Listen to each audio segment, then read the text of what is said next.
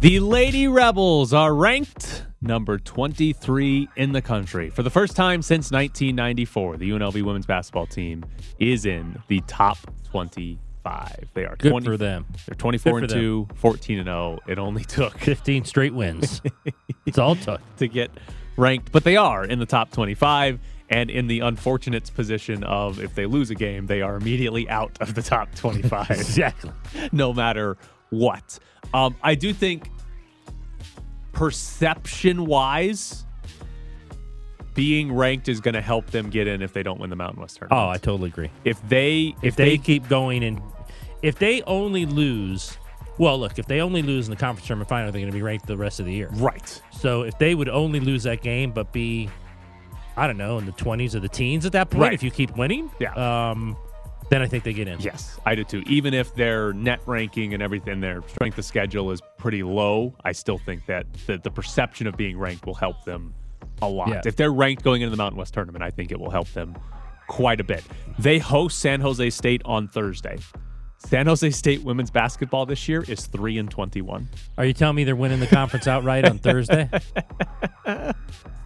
There are three teams in the Mountain West with one conference win so far this year. San Jose State, they just they This is just why there's no lost. outliers in for Right. the last 10 years out of this league. Well, it's actually so UNLV's 14 and 0, and then it's I think it's three teams are all like 10 and 4. So there's there's UNLV, and then there's three good teams, and then there's there's a little bit of a middle class, and then there's just three the worst Horrible programs in the country at the bottom there. And UNLV plays one on Thursday, so they should win that Win it outright. and get to 15 and 0, and it would give them the outright Mountain West title.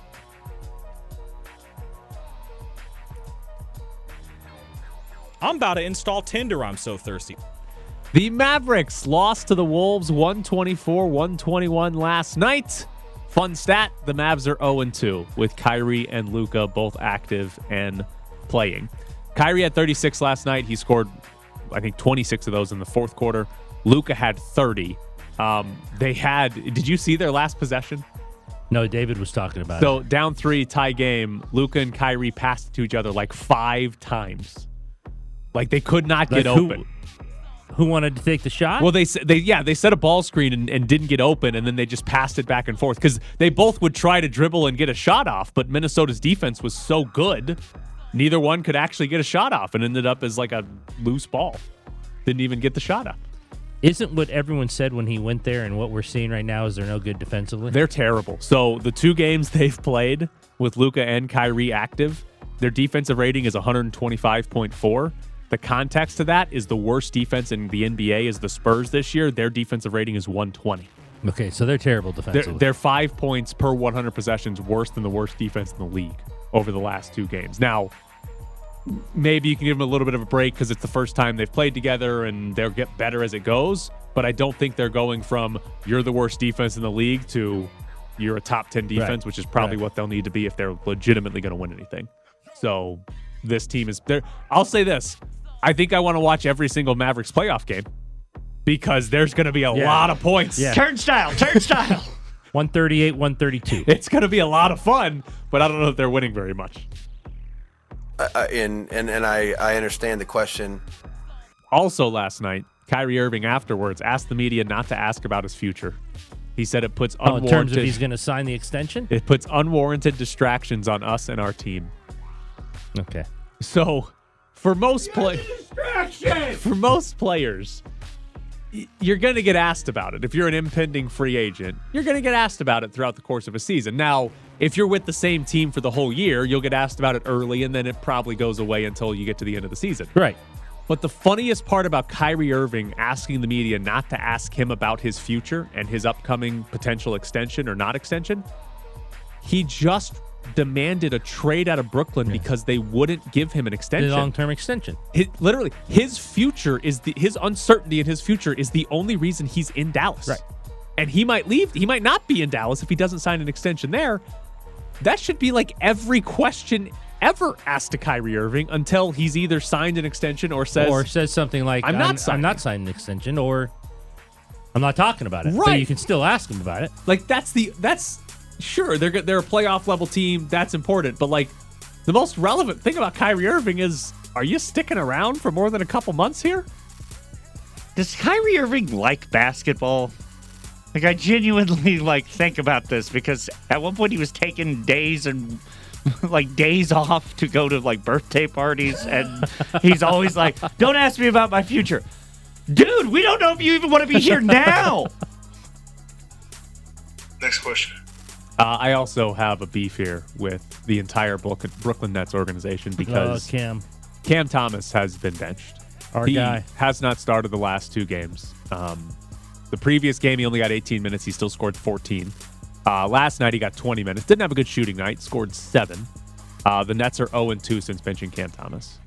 So I mean, this guy, you- this guy got a few starts because Kyrie Irving got traded and Kevin Durant was hurt, and scored 40 in three straight games. He had a bad game and scored 20 after that, and then they immediately bench him so that Spencer Dinwiddie and uh, Bridges and who am I forgetting? Cam Johnson can all play instead of him. Those aren't our guys. Come on, where's our Cam guy's Thomas? Cam Thomas.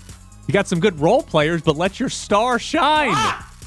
It's going to be the best. So I'm very disappointed that our guy Cam Thomas has been benched. Hopefully the Nets get it together and let Cam Thomas be the superstar that he is. They're going to be in the playoffs, and Cam Thomas better be taking all the shots. Great question. Thank you. The Colts have hired Eagles offensive coordinator Shane Steichen Oh, to be oh, their former head UNLV coach. quarterback. You just wrote a story about it I did. too. The- all those former rebels loving him and saying this is what he needed to do, and he's going to be a great head coach, and wish him the best. I heard Jim Irsay read the Review Journal and decided to make the hire. so this guy didn't have to go like an 18-hour meeting. No, with, no, he was in with the no Super Bowl. bathroom No. breaks. He was in the Super Bowl. Jim Irsay was like, "Oh, I like that guy." I d- I'll be completely honest. It would not surprise me if Jim Irsay was in Las Vegas and happened to pick up the Review Journal and was like, "I like this Steichen guy." Steichen guy. Calls his GM and his GM is like, "Yeah, we interviewed him like three times already."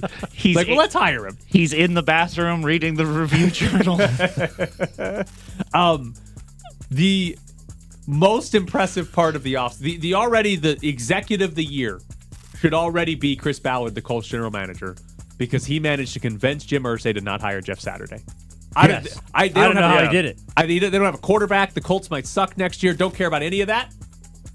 He deserves executive Yeah. of the year. He could blow all his draft picks. That was the most difficult thing to pull off this offseason.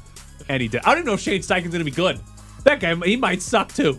But we know he's not Jeff Saturday. So good job, Chris Ballard. That's the executive of the year.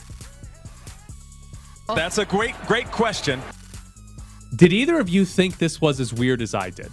Before the Super Bowl, we get the report that comes out from Adam Schefter that the Eagles had hired Vic Fangio for two weeks Yeah. just to help them get ready for the Super Bowl. To get ahead He's- ready for the Chiefs. He's the Dolphins' defensive coordinator Yeah. now. The Dolphins hired him, but they, he was like, "Hold on, Miami.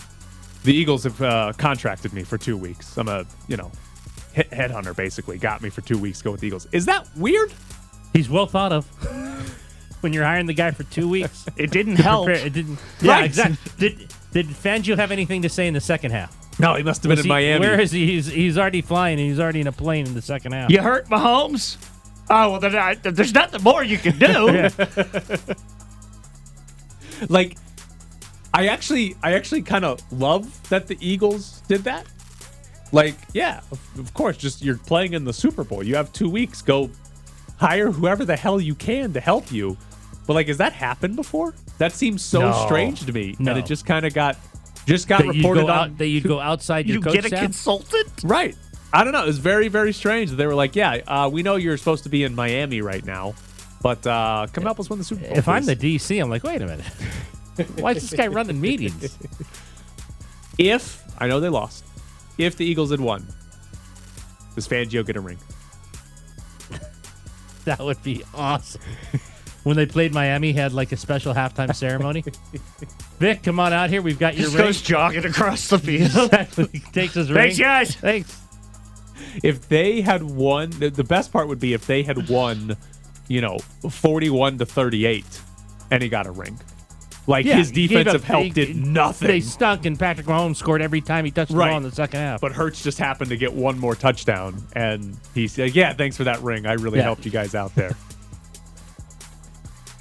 No, great, great question.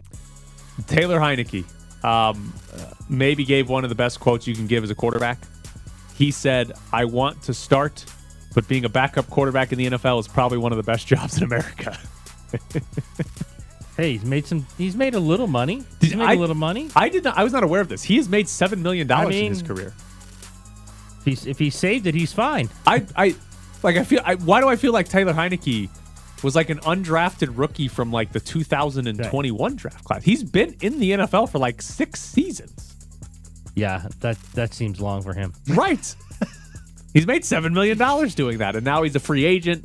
But Uh, he's right. What is what better job is Future there? We've talked- we've talked about this. Well, I you're, mean, the best job in sports are I, these. I think these- yours is better. You're Yeah. what 125th ranked golfer in the world. You just get to play golf your life and nobody bugs you. Right. And it's like if you're making money Right. and like you get because here's here's the thing.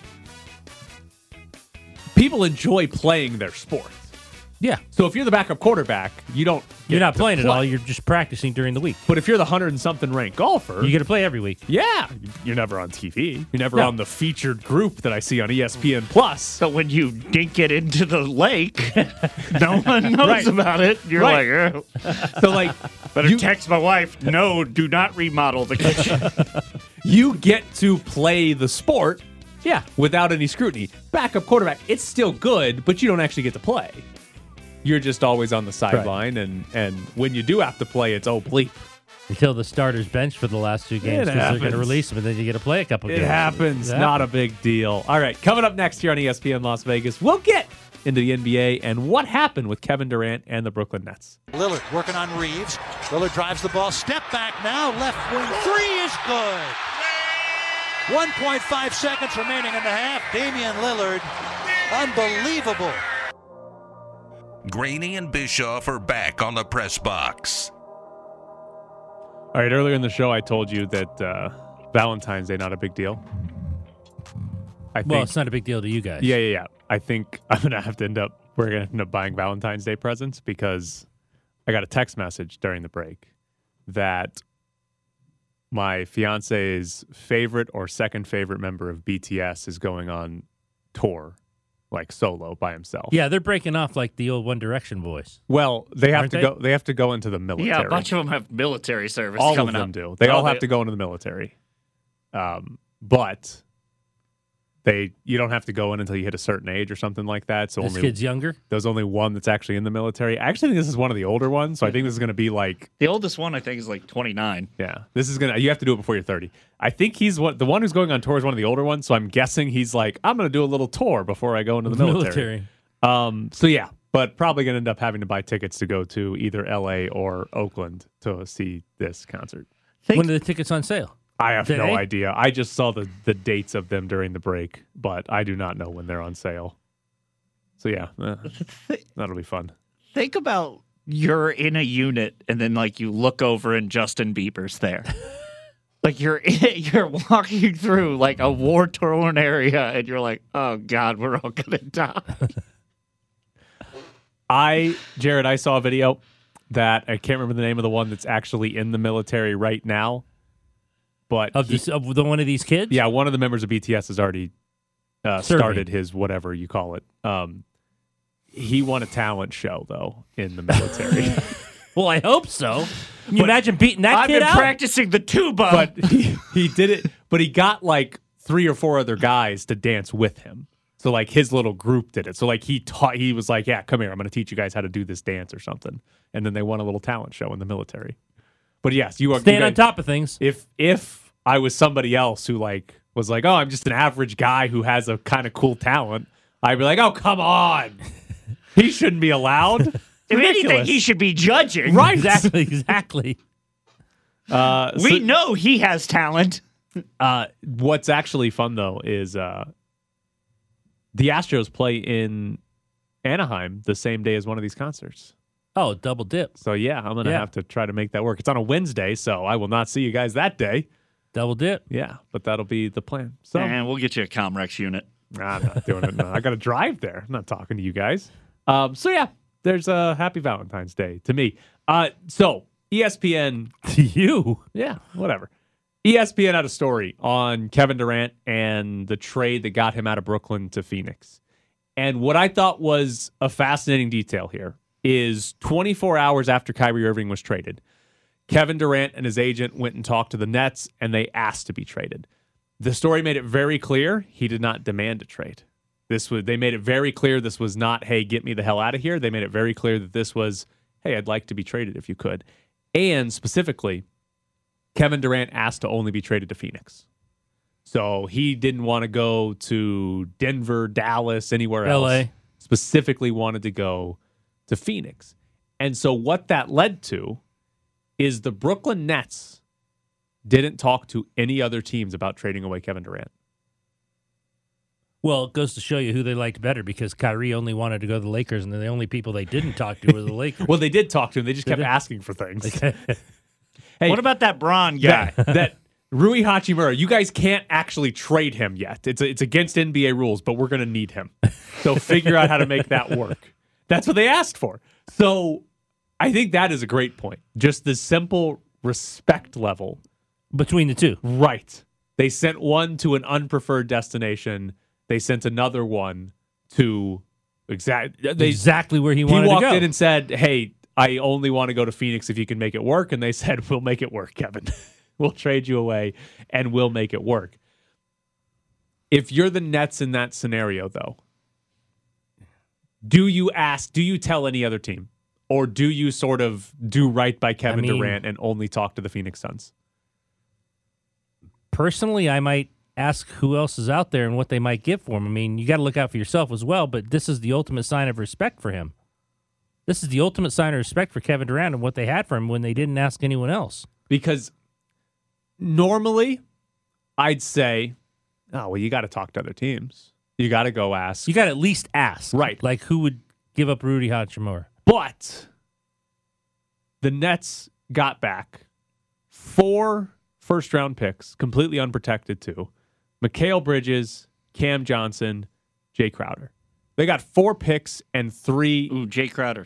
NBA, you know, good players, guys good enough to push Cam Thomas out of the lineup. Where's Danny? Jesus. Where's Danny? To So- and then the they board. flipped and then they flipped Crowder. So I don't know if they're getting more than that from another team. I don't know. It's Kevin Durant. It is, but again, four firsts, and then Mikal Bridges and uh, Cam Johnson, who are both good players, and then they flip Jae Crowder for five second round. picks. Five second rounders. We saw that. Right. I don't know if you're getting more than that. Maybe, maybe somebody would have said, "We'll throw in a." fi- I don't even know if can you trade a fifth first round pick. You have to have five first round picks, but it it's not like the Nets got ripped off. It's not like no, no, this was not. This was not. Hey, one team won the trade by like a million points. Right. No, it, it wasn't like that. So while normally I'd be like, yeah, you've got to at least ask other teams, I feel like the Nets still did really well and maybe got the best deal they ever would have gotten trying to trade away You Kevin see Durant. Phoenix when the phone call came in. Hello.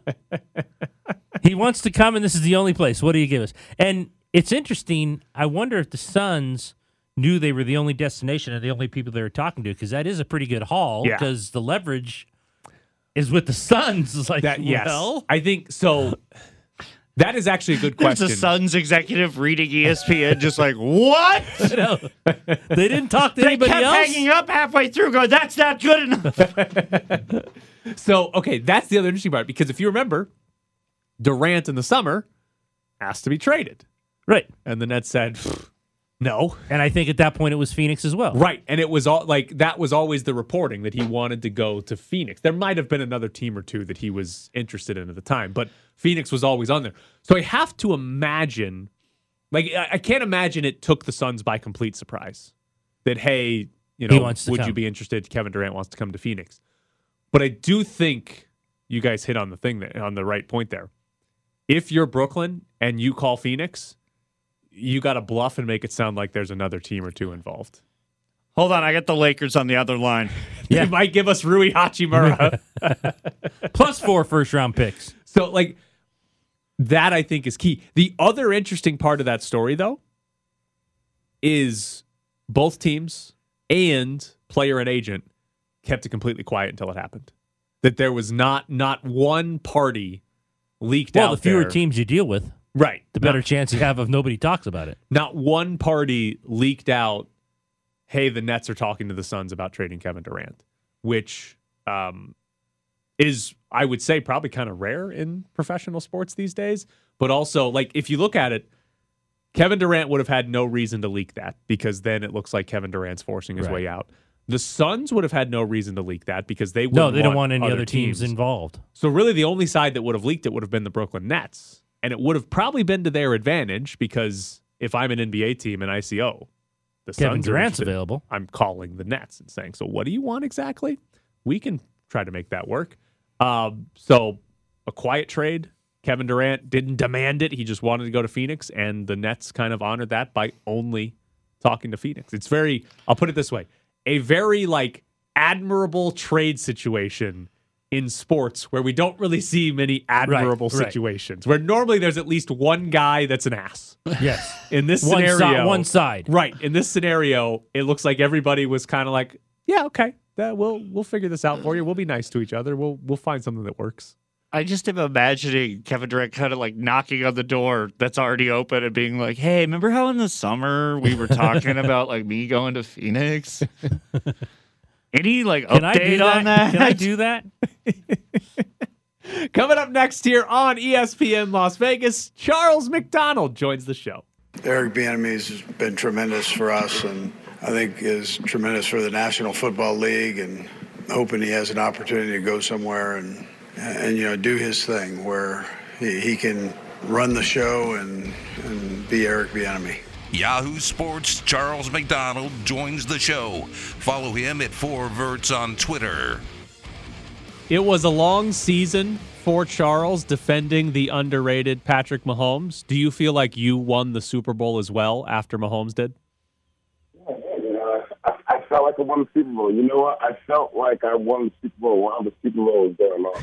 Uh, because I, I was I was at the game, my first Super Bowl that I ever covered, and we were sitting in the uh, we were sitting basically in the uh, the Eagles end zone Eagles end zone side of the field. Uh, and it was my first time seeing Mahomes in person, and I gotta say, I think I might have even underrated him uh, based on, on how I felt about him. Like I've never seen anyone more in control of playing quarterback, uh, like ever. Uh, and- I feel like I've seen some pretty good quarterback seasons. You know, I've I've seen uh, at least three MVP plays during this season. I saw Matt Ryan in 2016, Lamar in 2019, and Mahomes this year.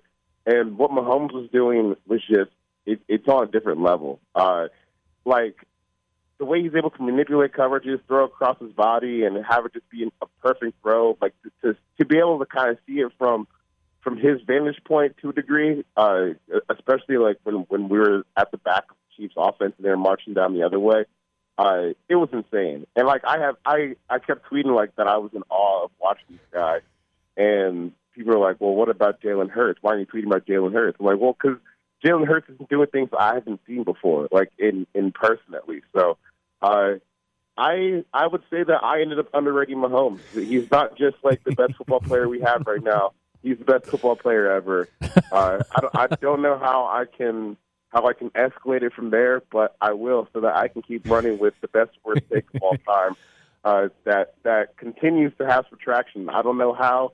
Uh, if you look at uh, Patrick Mahomes' wiki page, it's utterly ridiculous that these words have ever even been uttered at any point in time. But I'm, I'm going to figure out a way to adjust his take where I can run with it for 2023 too. I can't wait for whatever the NFL top 100, whatever list comes out that has like Justin Jefferson one and Mahomes two. I can't. I can't wait Um, for that, And I'm back in. I'm back in if that happens. Like I'm, I'm so back in because there's no one better. There's just, there's just simply no one better. And you know the crazy thing is, uh, one of the things that that drives me insane is when people go, "Oh, well, you know, he just has a nice supporting cast." What supporting cast? It's Travis Kelce and a bunch of guys out there. Like I know the offensive line uh, is pretty solid, but they're not like they're not as good as the Eagles' offensive line. Uh, and they they don't have an AJ Brown or Devonta Smith out there at wideout. Like it, it, obviously it helps having someone as good as Travis Kelce, but uh, to me, like it, the people who are making the supporting cast arguments for Mahomes are just they're lost, man. You, you, you you're you're lost, and you don't want to appreciate what you're watching, which is crazy because he's only 27. So what are you going to do? Just hate the next 15 years of football? Embrace it. As a football fan, did you want Jalen Hurts with 149 on the clock coming down to try to tie it or win it?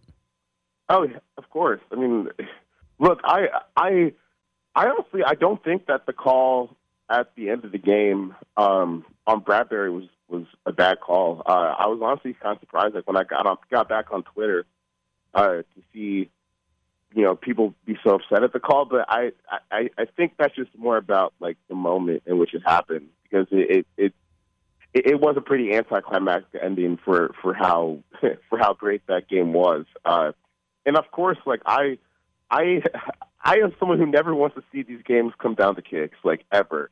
Uh, like to me, uh, the best spot for for a football fan to be in is a team needs to drive the length of the field and they're down four. You know, you, you, you can't get a field goal in there. You can't just let you know these guys that play three plays a game come in and and decide what what happens at the end. So yeah, that that sucks. But I I didn't think the call itself was was really all that bad. I I but I do understand people being like, man, that's a crappy time to get a penalty like that. But you know, to me, the debate on whether it was a bad call ended or not when, uh, you know, James Bradberry himself said, "I tried to get away with the hold. They called it, and you know, that's kind of the end of the game." Uh, you know, I, I did appreciate though you had some gamesmanship at the end there where uh, Jerick McKinnon had a chance to to you know be the the superhero and score a touchdown in the Super Bowl, but no, he decided to slide at the one yard line. Uh, Patrick Mahomes said that Eric Bieniemy basically drilled that into them all week.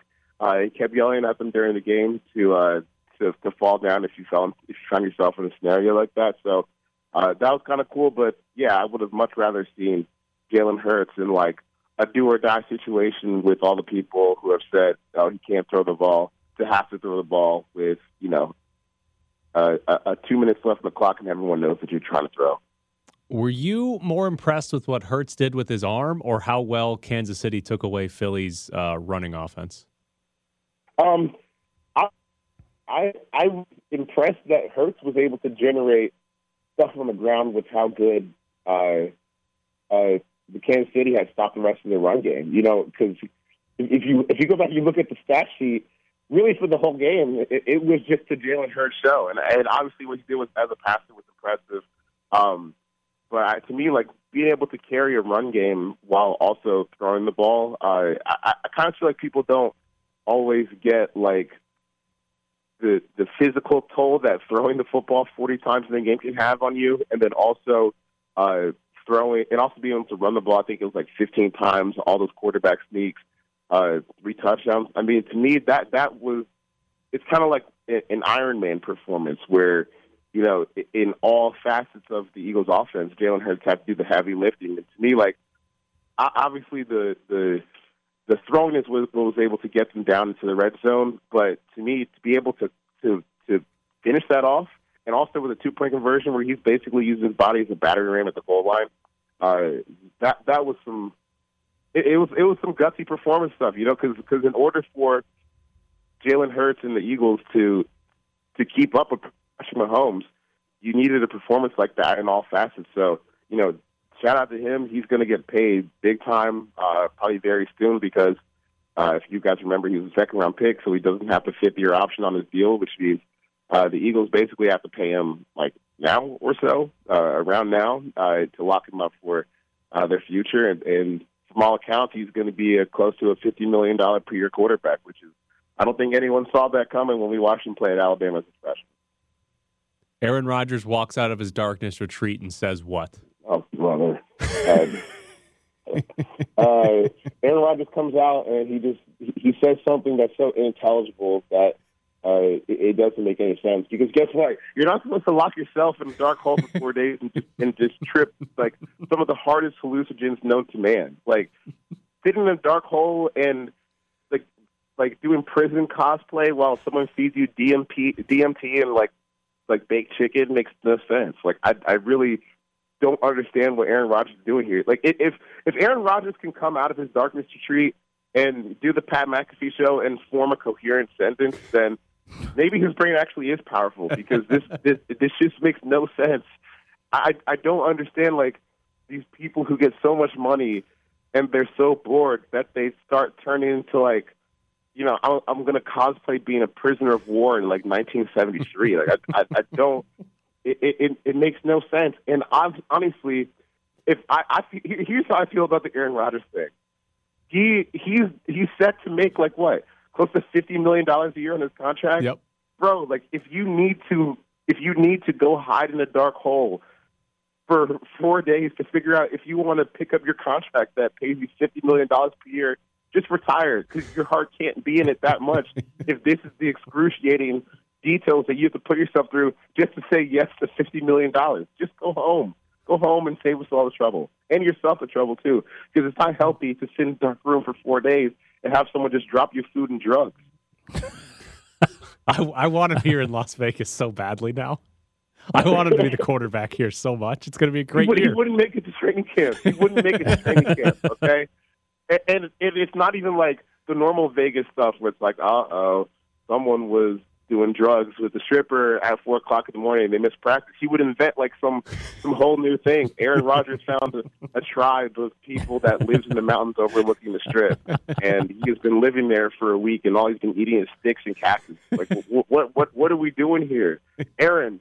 if you're listening to this, are you okay?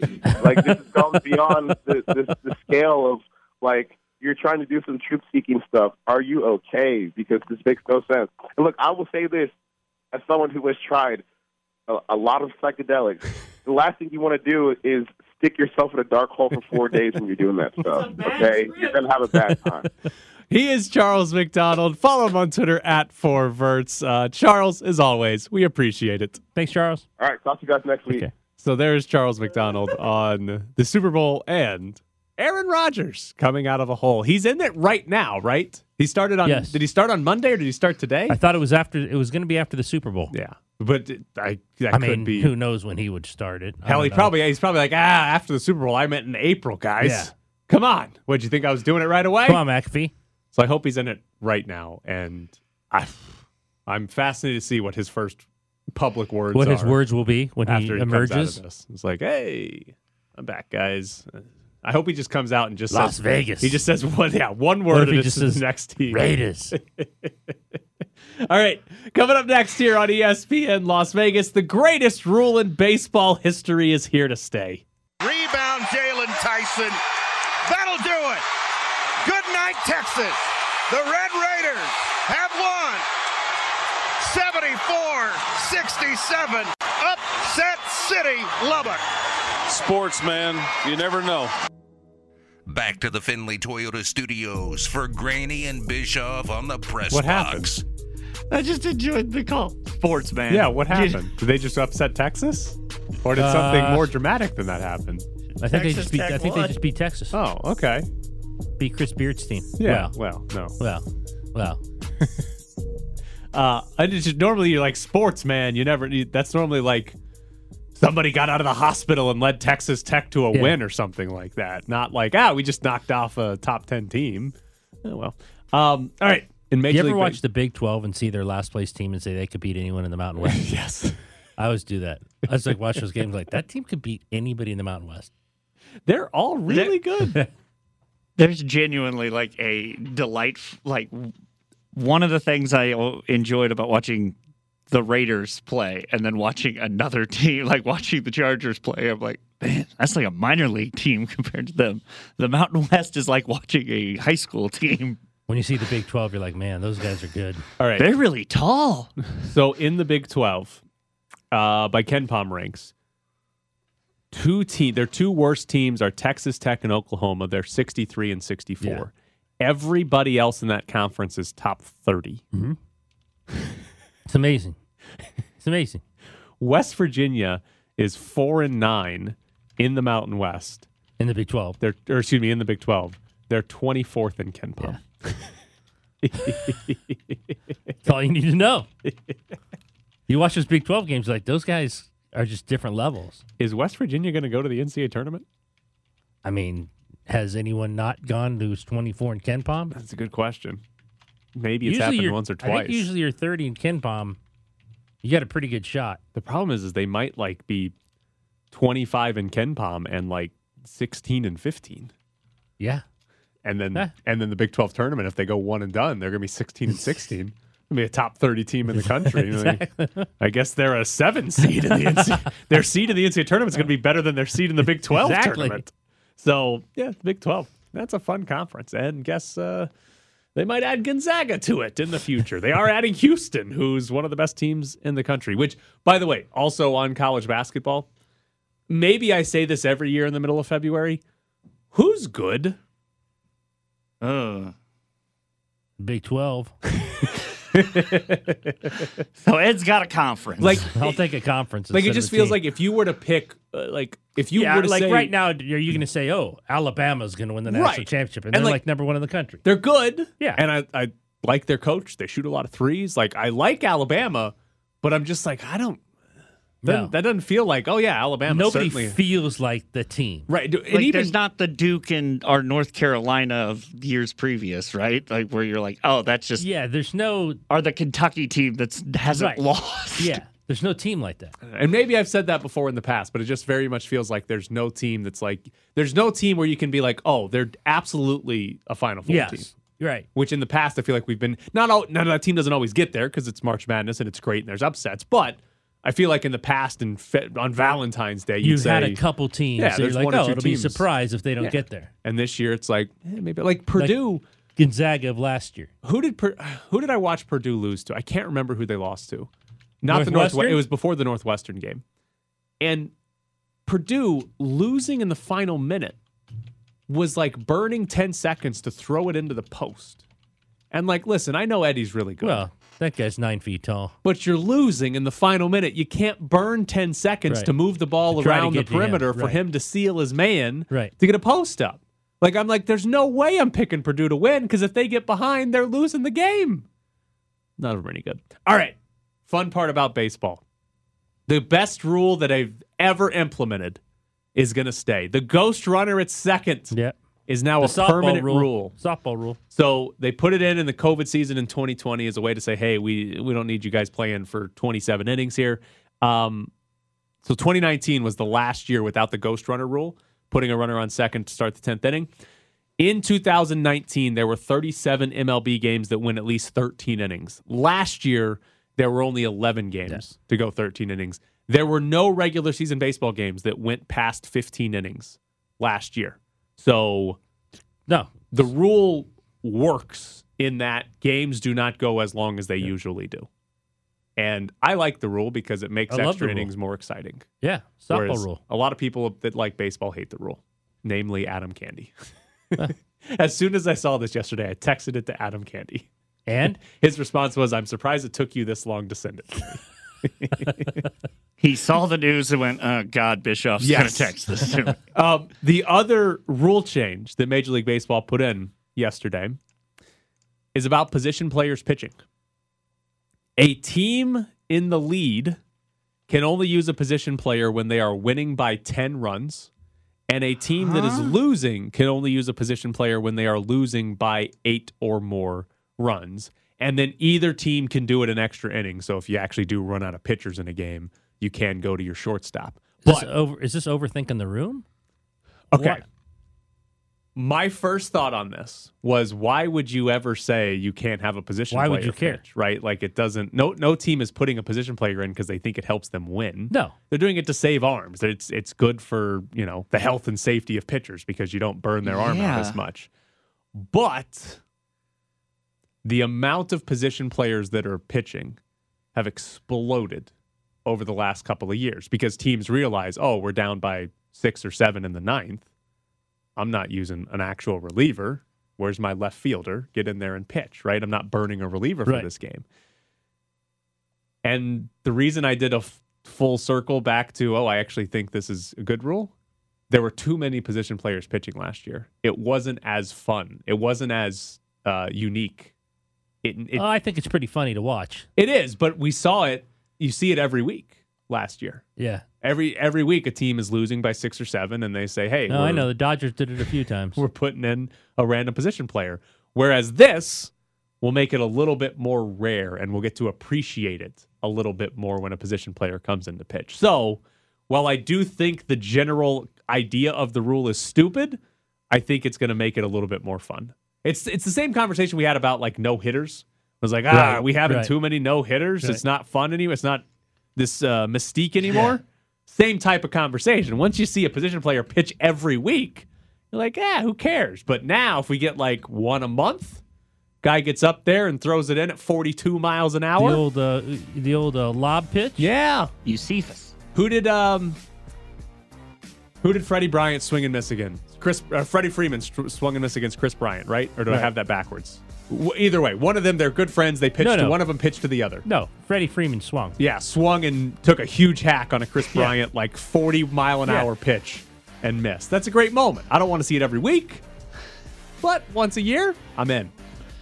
I mean, it's just the nice part about a moment like that is you see baseball players smiling, not MFing one another Right. while running the bases. So, oh, hey, something that makes the players happy. Who was it? I think it was Ronald Acuna. Uh, I don't want to sign it to the wrong player. Somebody hit a walk-off home run in the Venezuelan league over the winter and took 40 seconds to get to first base. he did a whole like pelvic chop when he got there too to the opposing dugout. He's great.